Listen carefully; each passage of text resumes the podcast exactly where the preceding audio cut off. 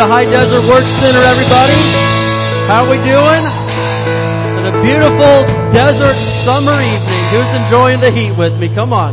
All right, well praise God. We got lots of awesome stuff coming up, man. Uh, we are just getting more and more to where we want to be, opening up some different areas and everything. So, but we've got a lot of great stuff coming up this weekend, and so I'm going to let Miss Katie tell you all about that. But this weekend is going to be a home run at HDWC, so you do not want to miss out. It is going to be incredible. Go ahead.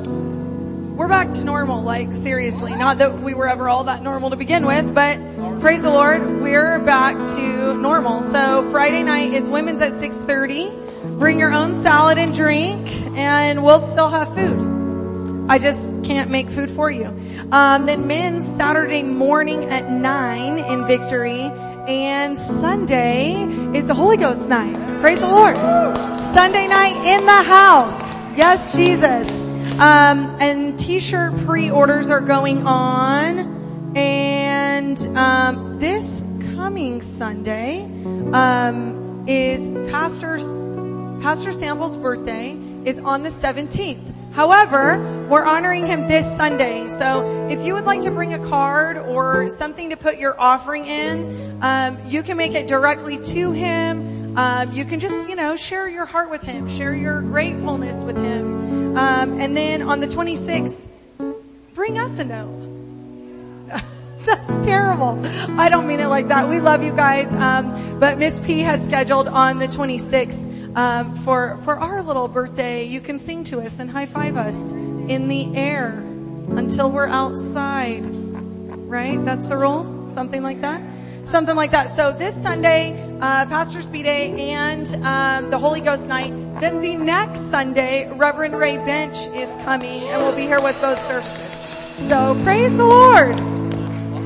It's exciting, you know what? It's an exciting time to be back in the house of God and in church. And I think that a lot of us, we will never take it for granted again how awesome it is to be able to come to the house of the Lord. Amen. Well, with that being said, it is time for our Wednesday evening tithes and offerings. So I'm going to have Pastor come on up and take up the tithes and offerings for us. Remember the ushers have buckets with envelopes, so uh, you can uh, grab an envelope out of that bucket on your own and put it in the basket. You can also give at hdwc.org slash giving, okay? So thank you guys. I'm going to let Pastor take over from here. It's probably over here. Hallelujah. Open up your Bibles, Galatians chapter 5, verse 6.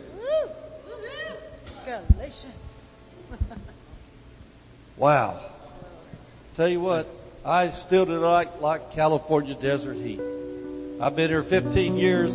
July 17th, my birthday, my first time to preach here. And I, I can tell you what the temperature was that day. It was 115 degrees. and that, that was quite a switch. How many here's used to all this desert heat yet? How many just love the desert heat? I like it better than the Wow. I with could. I could almost feel called to go back to Indiana, but be my flesh calling me. It wouldn't be God. All right, Galatians chapter 5, verse 6 says this. For in Jesus Christ, that means being born again, living in Jesus, Jesus living in you. How many here are in Jesus Christ? Amen. He's talking to you then. For in Jesus Christ neither circumcision availeth anything, uh, nor uncircumcision. That means it doesn't make any difference what the fleshly things. It's the heart we're talking about. It says, but faith, which worketh by love. Faith works by love. The Amplified Bible says faith, this faith is activated and energized and expressed and working through love. And what that means is this. If you're a person that, that, that, that gives your tithes to God, you give offerings and things, but you don't treat people right, then your faith's not going to work. Your faith's not going to work. I'll tell you what, everything in the kingdom of God revolves around loving God and loving people. Amen. Matter of fact, in, in 1 John he said, he said, how can you say you love God who you can't see if you don't love your brother who you can see? Do you ever think about that? People go around saying, I love Jesus, I love Jesus, I love Jesus. You've never seen Jesus. And then Jesus said, you've done at least these my brethren, you've done it unto me. And so how you treat people, Jesus takes person, but how you're treating him. And so all I can say is we just always need to be a continual checkup from the neck up at our lives. See how we're thinking, how we're talking, what our attitudes are towards fellow human beings. And something we've got to always remember, we've got something that the world doesn't have. We have the fruit of the Spirit. The first fruit is love. It's in our hearts, not in our heads. And so we gotta be, we gotta be people that are quick to have mercy. People that are quick to overlook faults in others and pray for people. Amen? As I'm saying this, if you're a tither and things haven't been going right, then the first thing you need to check is how are you treating God's people? Amen, amen, amen. Well, are we ready to give? Well, let's make our financial faith confession. As we break the Bring Lord's tithe, give offerings today. We believe we receive jobs or better jobs, promotions, raises and bonuses, benefits, sales and commissions, growth in business, settlements, estates and inheritance, interest and income, rebates and returns, checks in the mail, gifts and surprises, finding money, bills paid off, debts paid off, royalties received, blessings increased. Thank you, Lord, for meeting all my financial needs, so I have more than enough to take good care of my family, give generously in the kingdom of God, promote the gospel of the Lord Jesus Christ. Amen. I'll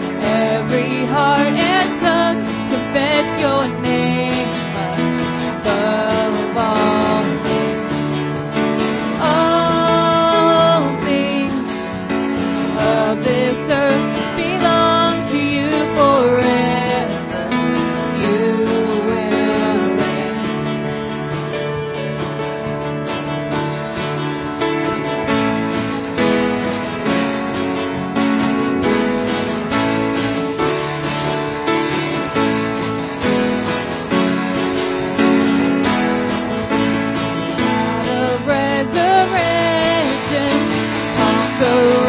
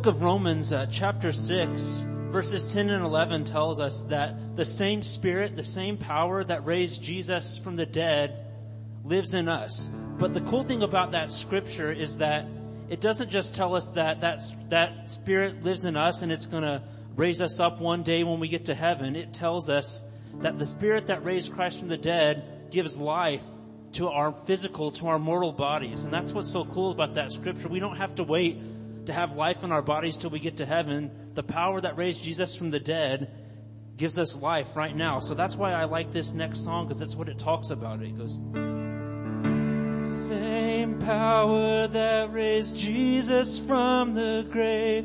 The same power that commands the dead to wake lives in us.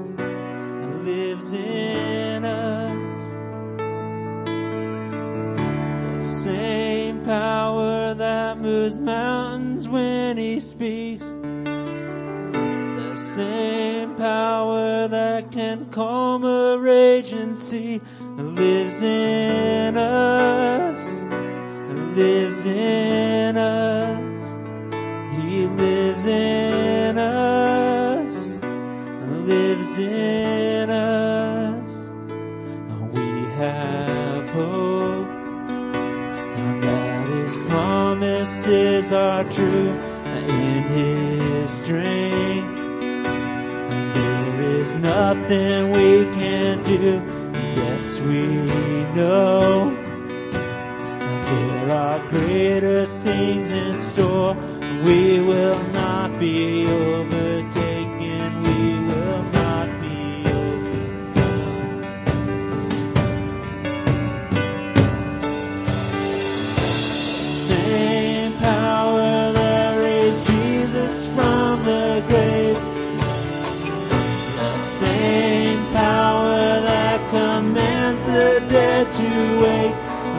Lives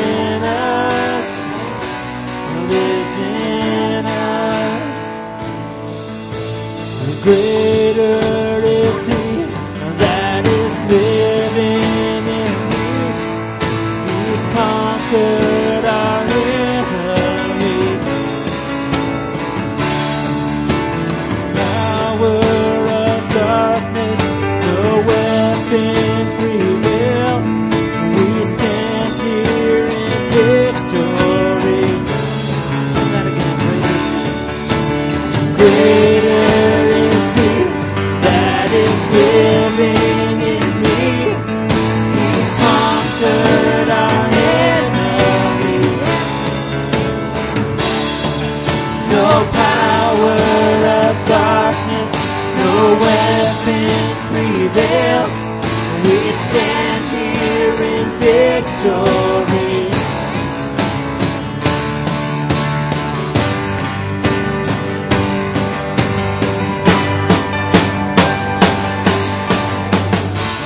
Same power that raised Jesus from the grave. The same power that commands the dead to wake lives in us.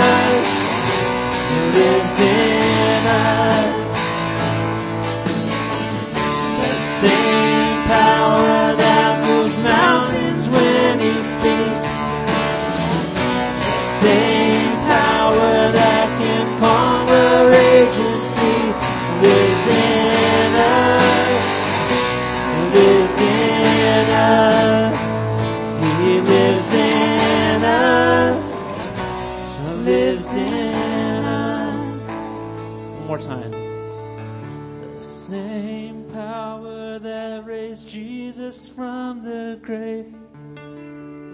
The same power that commands the dead to wake lives in us, lives in us.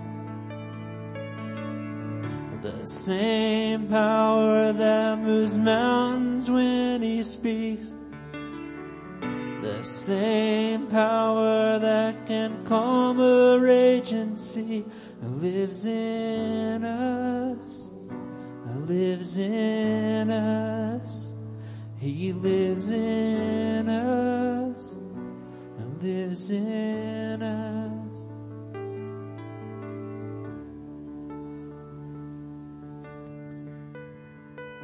Amen. Let's raise our hands for a minute tonight and just let that revelation sink in for a minute tonight. That the same power that raised Jesus from the grave, the same power, not a different power, not a watered down version, not a discount, not we gotta buy one, get one free coupon so we got the leftovers, but the same power that raised Jesus from the grave lives inside of me in 2020. And so if God is for me with that power, what could ever be against me? Why in the world would I be afraid of anything that this world can throw against me if, if the powers of hell couldn't keep Jesus in the grave, they can't keep me from fulfilling the plan that God has for my life. That's good news. That's the gospel. Somebody should give God some praise tonight. Amen. That He loves us enough to, to trust us and to, and to let us have that power living on the inside of us, man. That's some good news. Who's ready to get excited about the gospel tonight? Who's ready to get pumped up about the word of God? Amen. I'm going to say that you can go ahead and be seated this evening. Amen. We are going to have us a good time on a Wednesday night. I mean, there is nothing better you could possibly be doing in Barstow, California on Wednesday night than being right here at High Desert Word Center. There's nothing better than this right here. And so, we're going to get into the word right here. Um, I, you know, the, the title tonight is this: I heart God's word. So for some of you, I love God's word. Now that's, you know, th- th- that may sound like such a, I don't know, a, a cliche or generic thing to say, or, or I mean, that's not very deep. Of course, you love God's word, but I, I'm, I'm to tell you this right now. I found out that there are people that say they love God's word, but they don't actually love God's word. And it pains me to say that, but I know uh, I could ask any Christian anywhere in America or anywhere in the world, do you love God's word? Psh, yeah, of course I do. When was the last time you sat down and read it outside of church? I mean, I, I know back in April around Easter I was getting into this devotion, so yeah, uh, uh, uh, about back then. That's not love for something. When you love something, you make time for it. Right? If you love your, I mean, if you love your girlfriend or your boyfriend, you want as much time with them as you can. I remember when Katie and I were dating, I had to have as much time as I possibly could. I would, you know, I, I, went to school all day. Uh, we didn't have, I didn't have a cell phone. A lot of kids did. I didn't have a cell phone. There was no texting yet. So as soon as I got off of school, I, I had basketball practice. Then I had to go to work and fry chicken. And then I got home. If I hustled my hardest, I could get home at 9.45 at night. Okay? And so I would get home and that means she had to be off the phone by 10 and her dad did enforce it. So I had 15 minutes of time with my true love. And so I did everything all day long from the moment I woke up to go to school to the minute I got off work at night. I, it was all about how can I get home as quick as possible so I could talk to her. That's what love does, right? And I mean, you all have been there. You're married. A lot of you are married. So you've been there, right? And so listen, how could somebody possibly stand there and say, I love the Word of God, yet they possibly crack it open once a week at church? That's not love. Don't lie to me, right? How could somebody say they love the Word of God and then, yeah, I open up the Bible app to see what the verse of the day is? I mean, I get it. Let's get real. You like God's Word.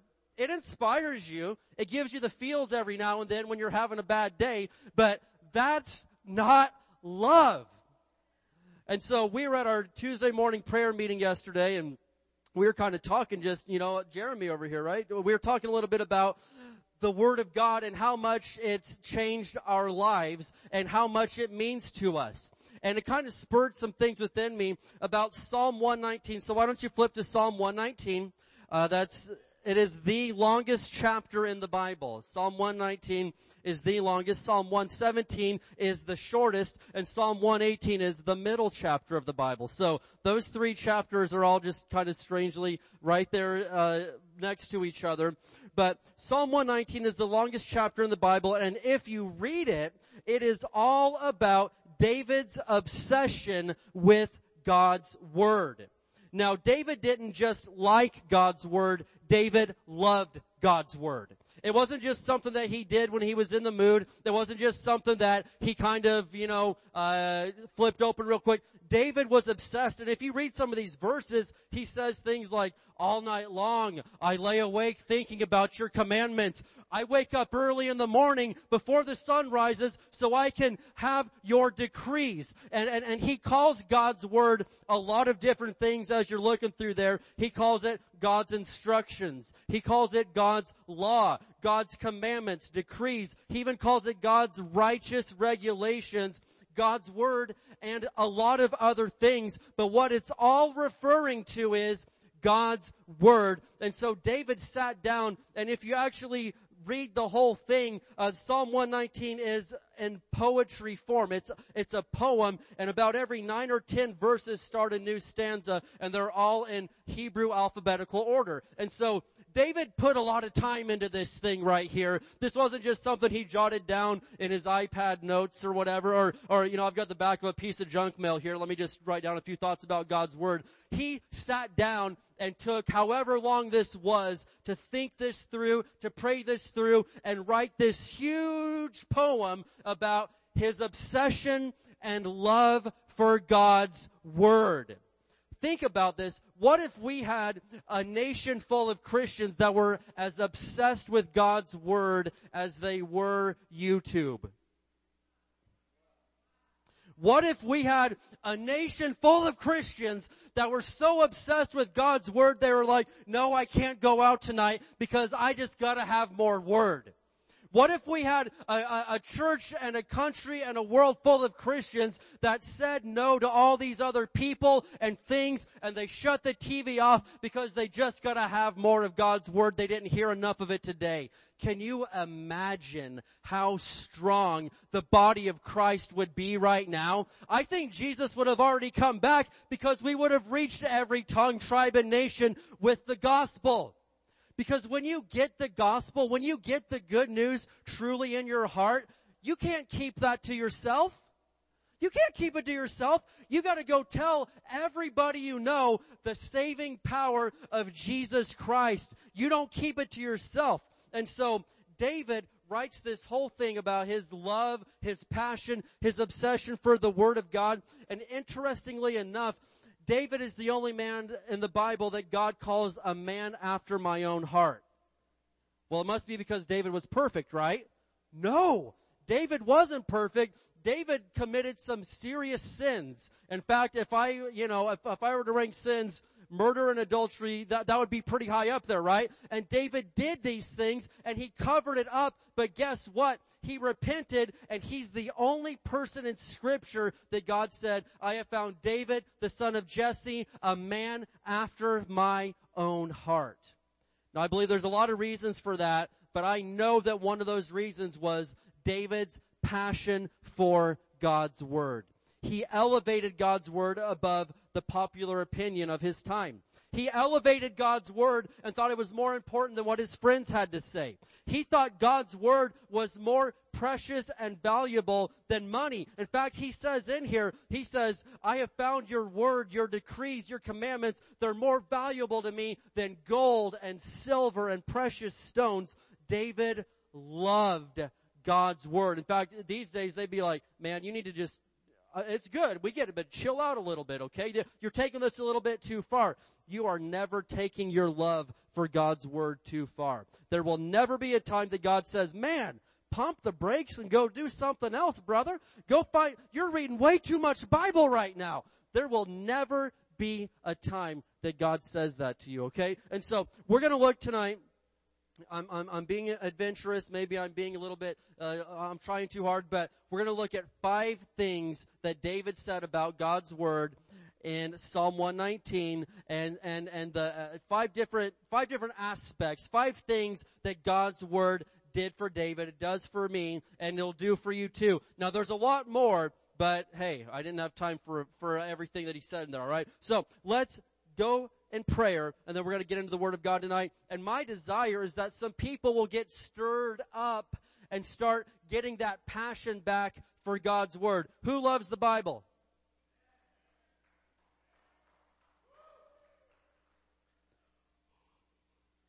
Wake me up when you get some passion, okay? But who loves God's righteous decrees? Who loves the Word of God? Come on, man. This is exciting stuff. And so let's pray and we're going to look at five things right here, okay?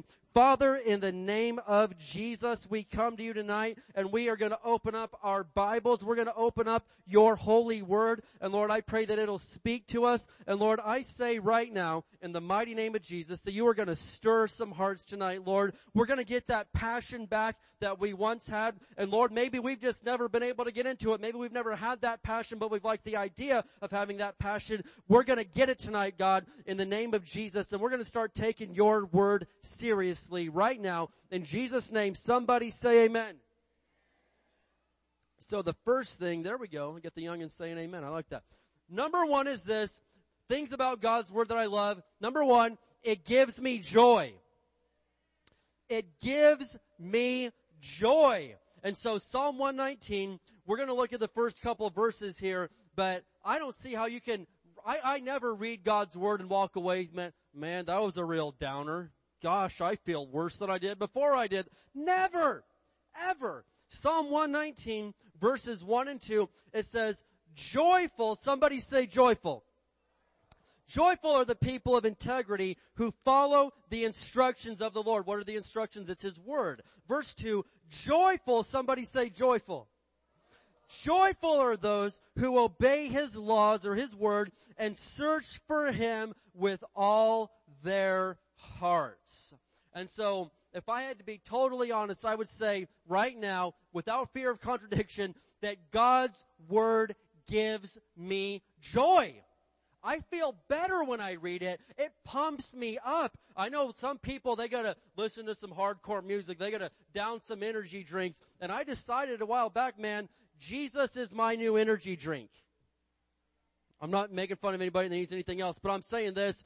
Jesus is, is my energy drink. He's better than Rockstar and Monster and everything else. Jesus, if I will open up the living water right here, Jesus Christ, man, I get all the energy, all the joy, all the strength that I can possibly muster. It's the Word of God. In fact, Hebrews tells us it's alive. It's powerful. It's sharper than any two-edged sword. And so this isn't just some book. There's a lot of great books out there, but this is a living document. This is the living will and word of God himself. So the gospel, it absolutely brings me joy. And in the midst of the crazy world that we live in right now, and we could all agree that it's a little bit different than it used to be, it is absolutely key and pivotal that you take time for God's word because I know there ain't a person in this room or listening to my voice right now. There is not one person that doesn't take time to find out what the news is at least once a day or once a week. I know that much, okay? And so I'm telling you right now, you have got to make an absolute effort, absolute priority of spending time in God's Word because the news and the people around you, they're gonna bring you down and it says right here that God's Word gives you joy. Can somebody say amen to that? Does God's Word give you joy? And, and so that's the gospel that Jesus loves us enough to send his son, to send his word into this world. The word became flesh to come down and bail all of us out of our mess. This is the gospel message. And, and so, in fact, if we were looking in the New Testament, the Greek word from which the English word gospel was translated literally means a good message or good news. But studying this out, I find out that there was a lot of Greek words for good message, good news, cheerful word or whatever. But this word gospel in the Greek, this was not a common word. It was a very obscure word. In fact, uh, only two other, I, I saw one scholar say he's only found two other times in Greek literature that used this word gospel. Because it, because this word is such an extravagant such an almost exaggerated word. The more literal meaning of gospel would be the nearly too good to be true news. And so people didn't use it that much. It was, that was like supercalifragilisticexpialidocious. It's like, I've, I've heard of that word, but we don't actually use that in day to day speech. But the literal gospel is the nearly too good to be true news and when you think about it, before, and, and it predates the, the, it predates the, the, the scriptures. They, Greek people, it was a, a known word before then, but it was such a, we don't, we just don't use that word because it's like, such a such an extravagant word. I mean, nobody takes it seriously. But then the Christians come along and they're telling people, "Listen, I have got a gospel message for you." Are you sure you a, a gospel, a whopper of a message, uh, an extravagant, nearly unbelievable? You you've really got that? Yeah. There was this perfect guy. He came to the world and he was literally the son of God and he came down here and died and paid the price for your sins. Really? Yeah, yeah, yeah, really. I mean, that sounds nearly too good to be true, right? And so this one perfect person came and died for every scoundrel, every thief, every robber, every bad person, and he paid the price for their sins so they could in turn go to heaven. He traded his life for theirs. The perfect person traded his life and his perfection for all the bad people and their sin. And that's nearly a mind-blowing concept when you think about it. But that's the gospel message. It's nearly too good to be true. And so when we're reading the scriptures, when we're reading the gospel, you need to get excited and realize, man, this is so incredible. This is, I mean, this is, this is out of this world good news that he became poor so I could become rich. He took sickness upon his body and by his stripes I am healed. I wish somebody would get excited in Barstow tonight and not stare at me like they're asleep. Listen, this is the gospel. This is the good news, the message of Jesus Christ that I don't have to go to hell. I don't have to be broken, miserable, and barely hope that my kids can have school closed this year. That Jesus came and made a way for me to live a better life, not only in heaven, but on earth. He said, thy will be done on earth as it is in heaven. Jesus wants me to have some heaven on earth. Thank you for your holy silence. Let's look at point number two tonight. Reasons I love God's Word. Number one, it gives me joy. Number two, it helps me to not sin.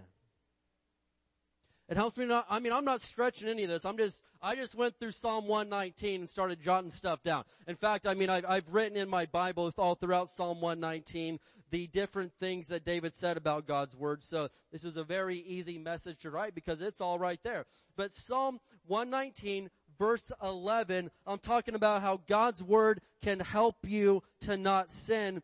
David says this, I have hidden your Word in my heart that I might not sin against you.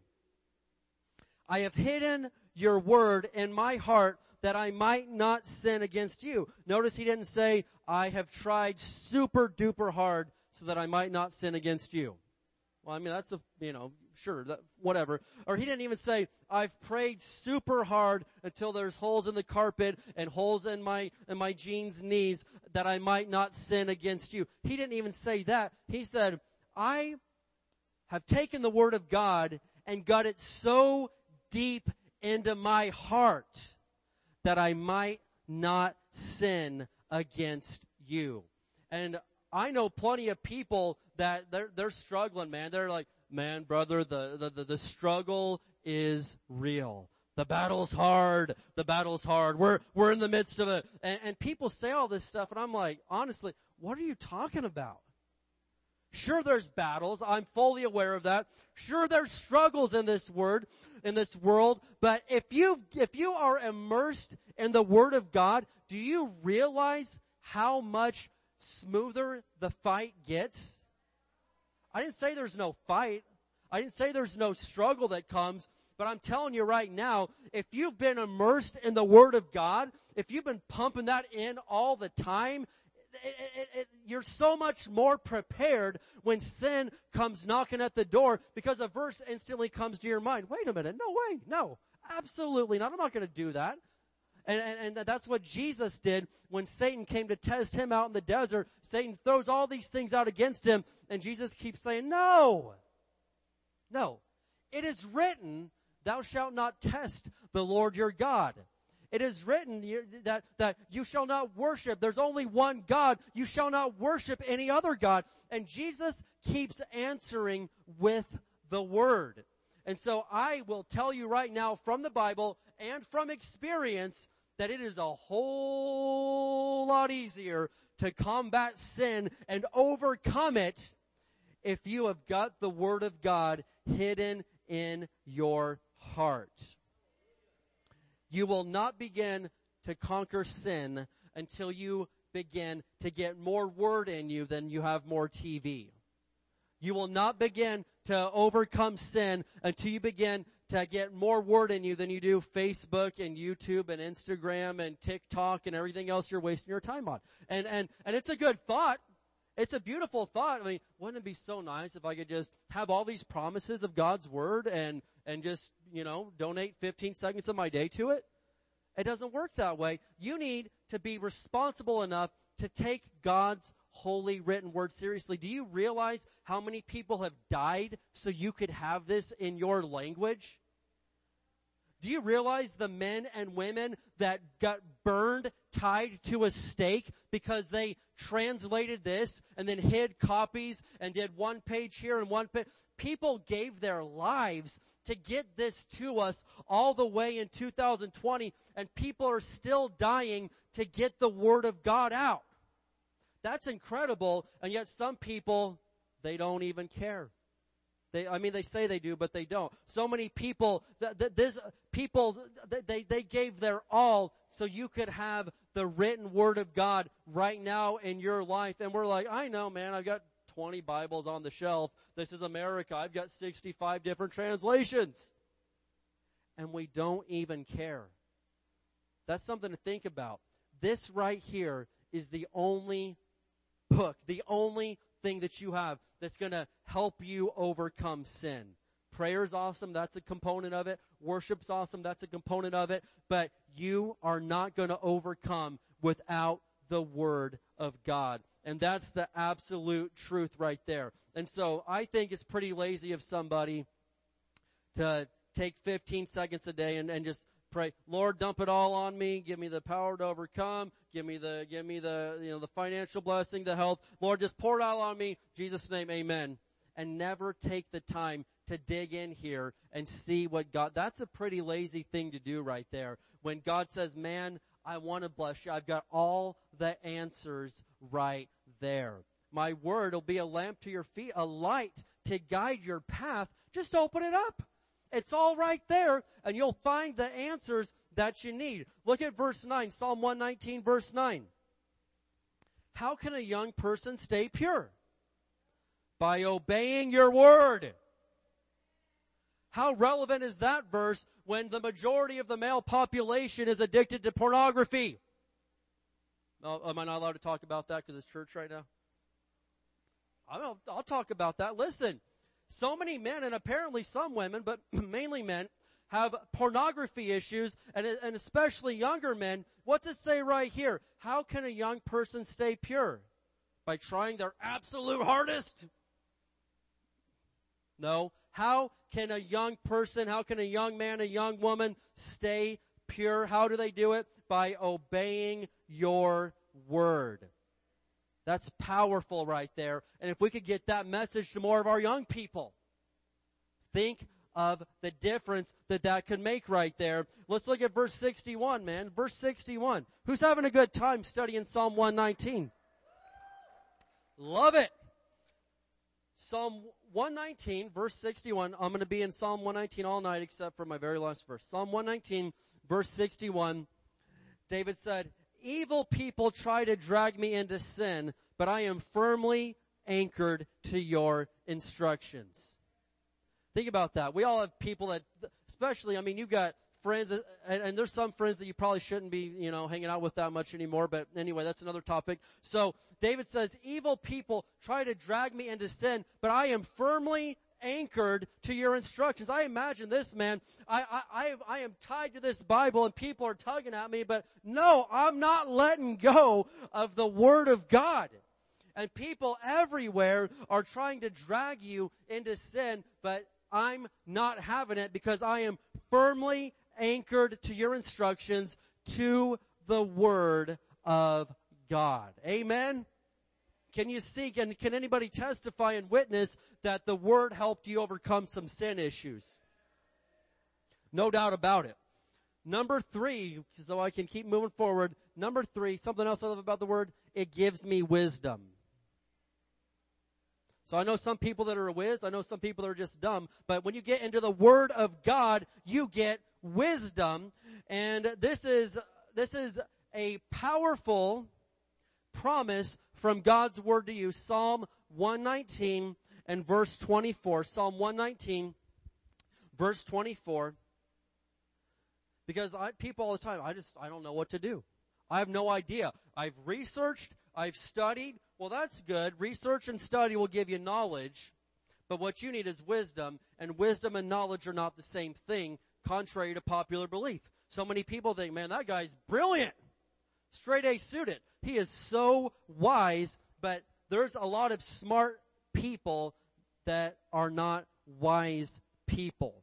There's a difference between being knowledgeable and having wisdom. Psalm 119 verse 24, David said, your laws, your word pleases me, it, that your laws please me.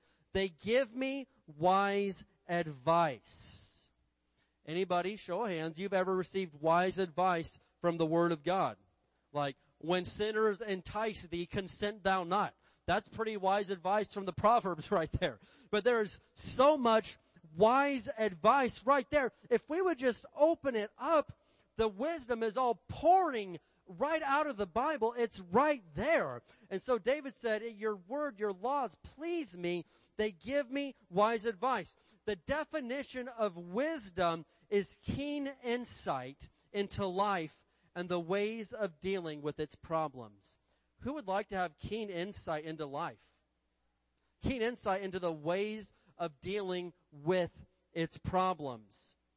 And so, as I said, uh, there's a lot of very intelligent people. They apparently aren't wise. You see somebody like, man, this guy's incredible. He's got a PhD from Harvard. He, he's got this, this, and this. but he's on his 16th marriage.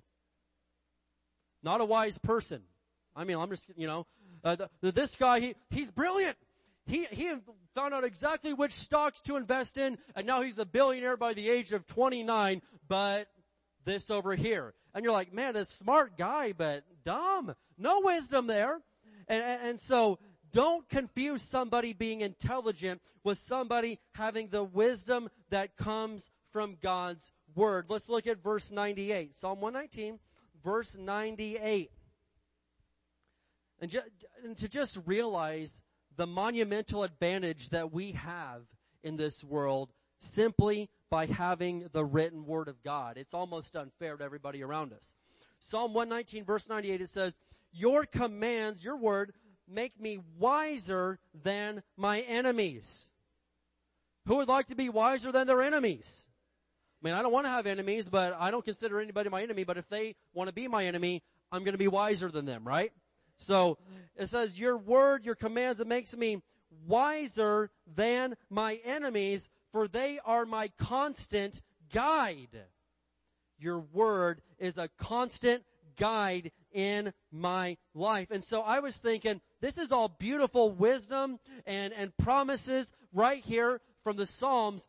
Put this into the New Testament for you right here. You not only have the written word of God sitting in front of you right now, you have the Holy Spirit living inside of you. In John 14, 15, and 16, it tells us that the Holy Spirit will be your advocate. He will be your counselor. He will tell you of things to come. He will show you things in your life that, that are happening before they ever even happen. Think about this incredible gift and advantage that you have. You've got the written word of God, and if you'll listen, you've got the Holy Spirit whispering things in your ear all the time. No, don't go this way. Go that way. No, this looks good, but trust me, there's something bad's gonna happen. Say no to that right there. Or give this person another chance. And the Holy Spirit, if we'll listen, is telling us things all the time, and we've got Him living on the inside of us. If that doesn't bring you just a little bit of excitement, I don't know what your deal is.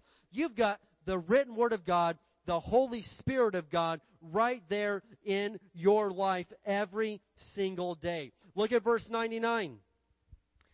Verses 99 and 100 of Psalm 119. David said, yes, I have more insight than my teachers. Think about that. For I am always thinking of your laws. I am even wiser than my elders, for I have kept your commandments. Now this is, I mean, that's stepping out right there. He says, I am wiser than my teachers. And that goes against even the grain of our day, like, well, no, you don't want to say that, boy, they're old. And, and, and, and, and there is, it's natural for us to think that just somebody is older in age, that they've got wisdom. In most cases, that is true. Right? I mean, eventually most people that are older have at least learned some things, but I will tell you this right now, I've met a lot of older fools. I, well, I, I, know that, that Bible stuff. You know, no, no, no, no, no, don't, don't even go there. There's some of the most brilliant people of our age. They're 80 year old atheists, right? They don't have any wisdom. They don't have anything that I want to hear. And so it is, it's a delicate line, but David said, I've got more wisdom than my elders. Like that sounds like an arrogant thing to say, but it's true. And why did he have more wisdom than his elders? For I have kept your commandments. Thank you for your enthusiasm. I mean that, that's making Jesus, listen, listen right here. I would rather take a four-year-old from our nursery right now that fears God and take their advice than an 80 year old that does not obey God's commandments. Yeah, but he's 80. I mean, he's lived through all this. That's fine. I respect that. But I would rather listen to a, a to a child that fears God and at least has enough decency to keep his commands at an early, I would rather listen to that all day long than some old fool telling me why this isn't relevant and why this doesn't really work because in their experience, right? Anybody that's going to elevate their experience over the Word of God, I don't want to listen to what they have to say. And I come across this all the time. I, man, listen, brother, I know the scriptures say this, but I just gotta tell you, in my experience, it didn't happen. It didn't work. It didn't come through. And I know it says that, but in my situation, in my experience, and I don't know what to tell you, man, I'm sorry for you, but I'm not gonna listen to somebody that's so arrogant to say that their opinion and their experience holds more weight than the holy written word of God. I can't go there. Now I'm sorry that that happened to you. I'm sure there's some reason somewhere. I'm not going to pretend to be God. I'm not going to speculate on why that turned out that way for you. But it is the height of arrogance to say that your experience and your situation outweighs the Word of God. Something to ponder for my friends there tonight, okay? So, it gives me wisdom the fourth thing is this. I mean, I just love this about the Word of God. It encourages and comforts me. Who's ever received encouragement from the Word? Who's ever received comfort from God's Word? Alright. So, Psalm 119 verse 28, David says this. I weep with sorrow. Encourage me by telling me that I'm good enough, I'm smart enough, and doggone it, people like me. Encourage me, Lord, by giving me a, no, he said, I weep with sorrow right now. Encourage me by your word. If I'm having a down day, don't come up and try to give me a motivational speech. Give me the word of God. If I was weeping with sorrow, I don't want you to come in and try to build me up and say, well, it's okay, uh, uh, uh, just think about this and about that and the sun will come out tomorrow. The sun will come out tomorrow. You can bet your, bo- you can bet your bottom dollar I need the word of God right now. Give me some scripture, man. Don't try to pump me up any other way. And so David had the sense to say, man, when I'm weeping with sorrow, encourage me with the Word of God. And so, look at verse 143. I'm, I'm gonna try to, I gotta get to verse 5, uh, to, to point number 5 because it's so awesome. But verse 143, I uh, bet every person in here could use this verse. Psalm 119, verse 143, David said, as pressure and stress bear down on me, I find joy in your commands. Think about, have you ever had pressure and stress bearing down on you? You ever had like where you had to make decisions where your decisions were going to affect other people's lives where you've got kids now and so it's not the same as when you were single but now you've got other people and you've got pressure and stress trying to bear down on you. What did David say that he did? He said, I find joy in your commands. And so I'm telling you right now, when you, when you're in the pressure cooker, when you're in the instant pot and it's starting to steam out the top a little bit, you need to get to God's commands. You need to get to His Word and, and you will find joy in His commands. Eh, eh, I'm telling, it works. It absolutely works. I'm living proof of it that there is joy in His commands. And I can tell you this much that I don't ever, I don't ever want to be the, the Christian that, well, things are going good, so I back off of the Word. There's already plenty of people filling that spot, so we're good there. But I don't ever want to be the guy that, you know, man, this, we're good. I just got a raise. Kids are doing good in school. Economy's great. This is going on. I don't see why we got to take. I, let's just let's just back off a little bit. Now, people won't say that with their words. I don't know anybody that really will, but I know thousands of people that'll say that with their actions. And so, yeah, let's. Yeah, I mean, seriously, like church every week, twice a week, three three times. That's that's uh, uh, uh, uh the Bible. Like seriously, uh, every day, and and and re- really. And they won't say it with their mouth, but their actions say it for them so their mouth doesn't have to say it. I don't ever want to be that guy.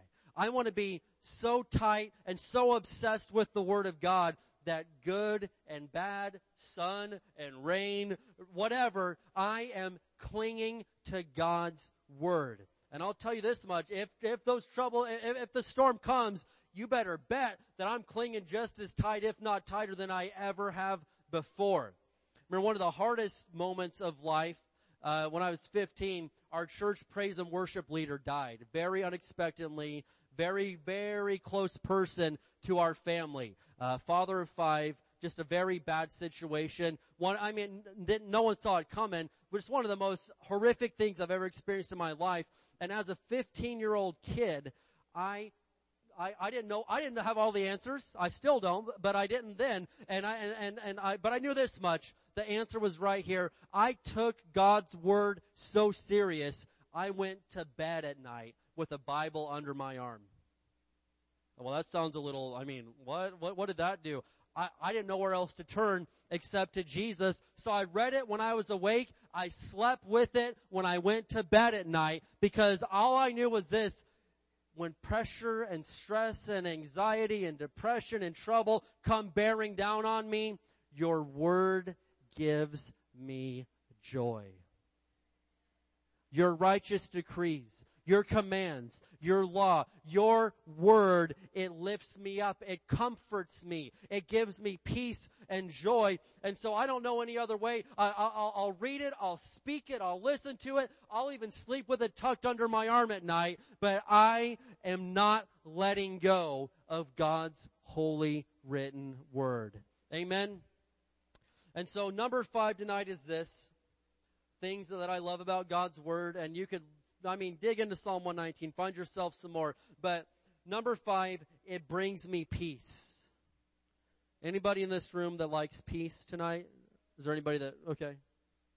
Uh, About 70% does. That's good. That's, I mean, that's good.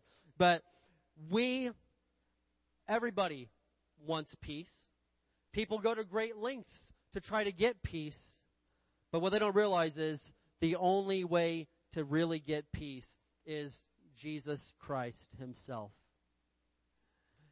And it's all right here in the Word of God. People think that money will give them peace. It's a lie.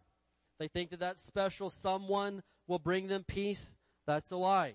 They think that if their political party controlled things, they'd finally have peace. It's a lie. There's only one way to have peace, and that's Jesus Christ. And how do I, how do I find out more about the Word of God. Psalm 119 verse 165. Psalm 119 verse 165. In the, in the NLT it says, those who love your instructions, your word, have great peace and do not stumble. Somebody say great peace. I mean, just peace itself would be nice. Mediocre peace, okay, that's okay, whatever.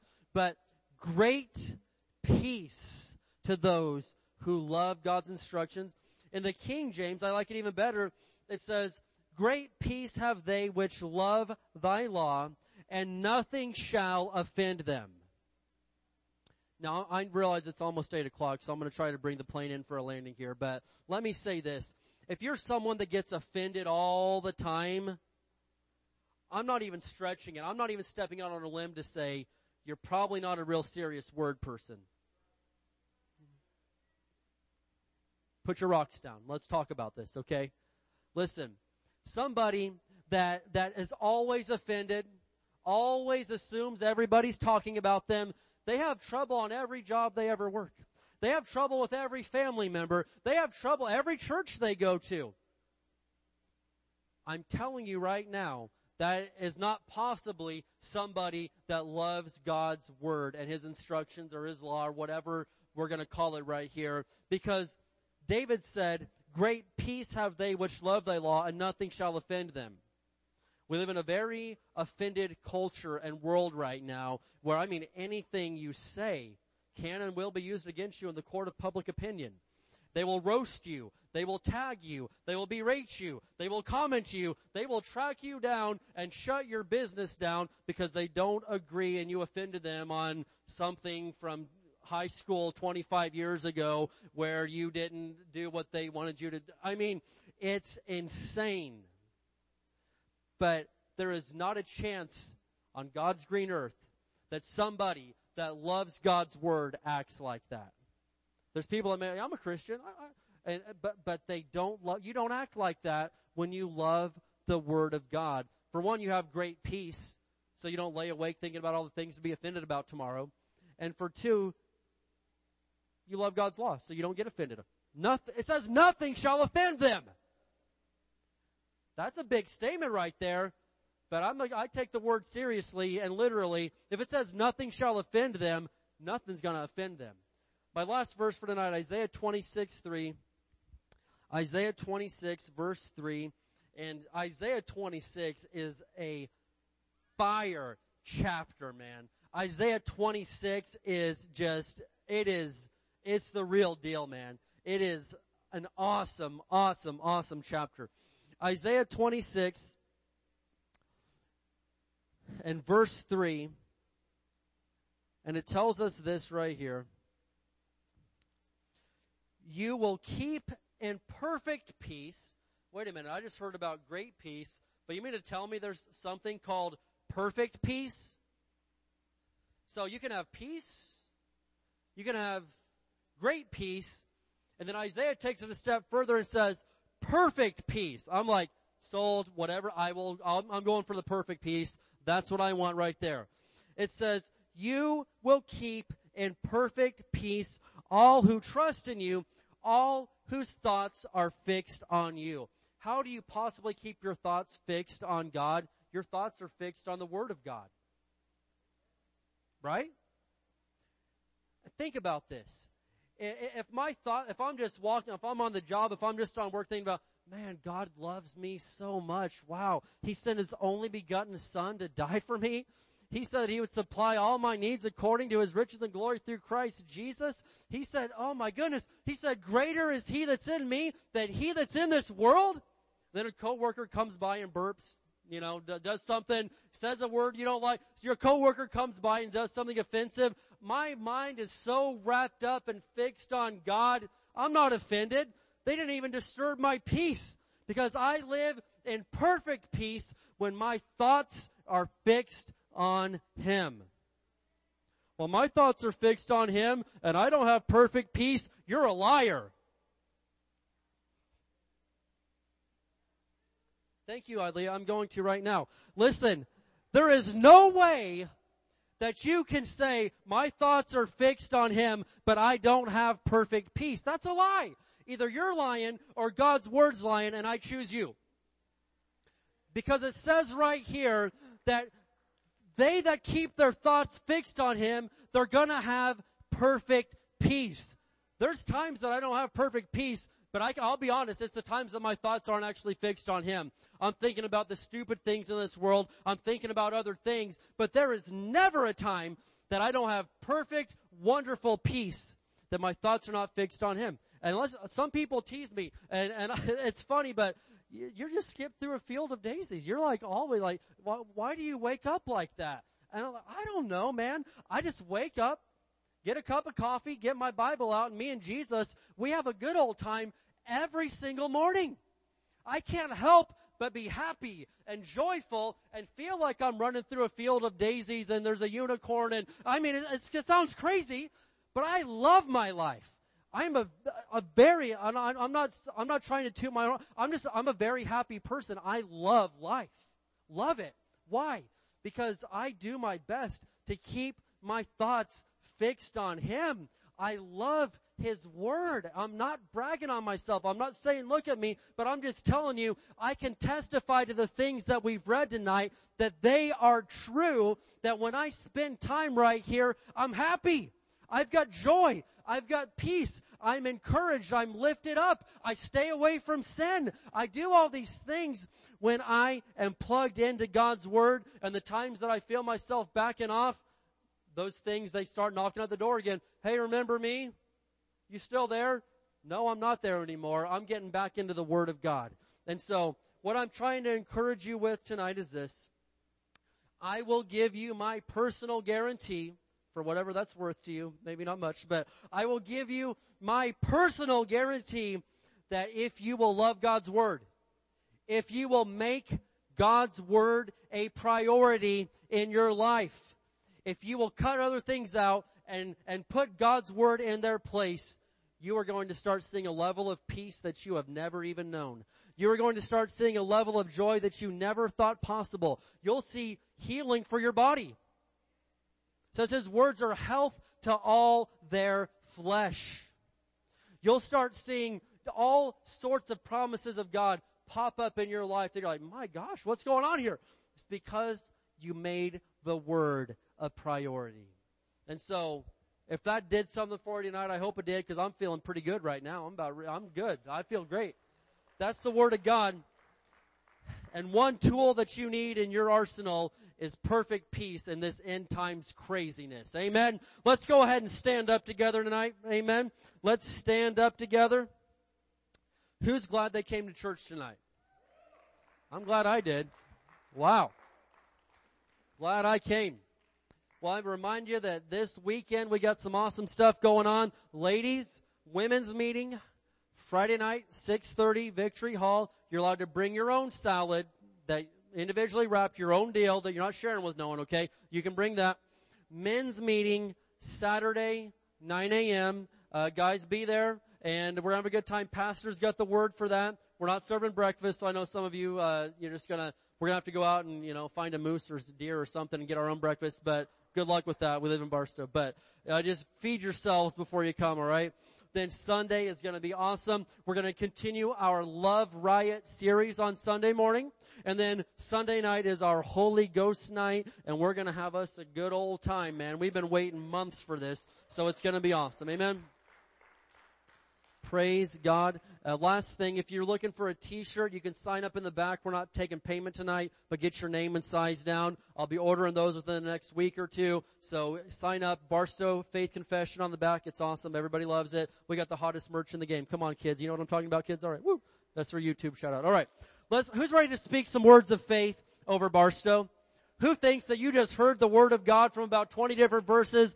Faith has come from hearing the word of God and there has never been a better time than right now for you to speak some words of faith over the city of Barstow. Amen. Let's do this together. We declare that Barstow is a blessed city. Our families are blessed. Our schools are blessed. Our churches are blessed. Barstow is healed. Barstow is prospering. Barstow is safe. Barstow is strong. Barstow is surrounded by the walls of God's salvation. Barstow is full of love, joy, and peace. Barstow is full of the glory of God. Barstow is coming to Jesus. Barstow is saved. In Jesus' name, amen. Let's give God praise tonight. Amen. We love you guys. We will see you on Sunday.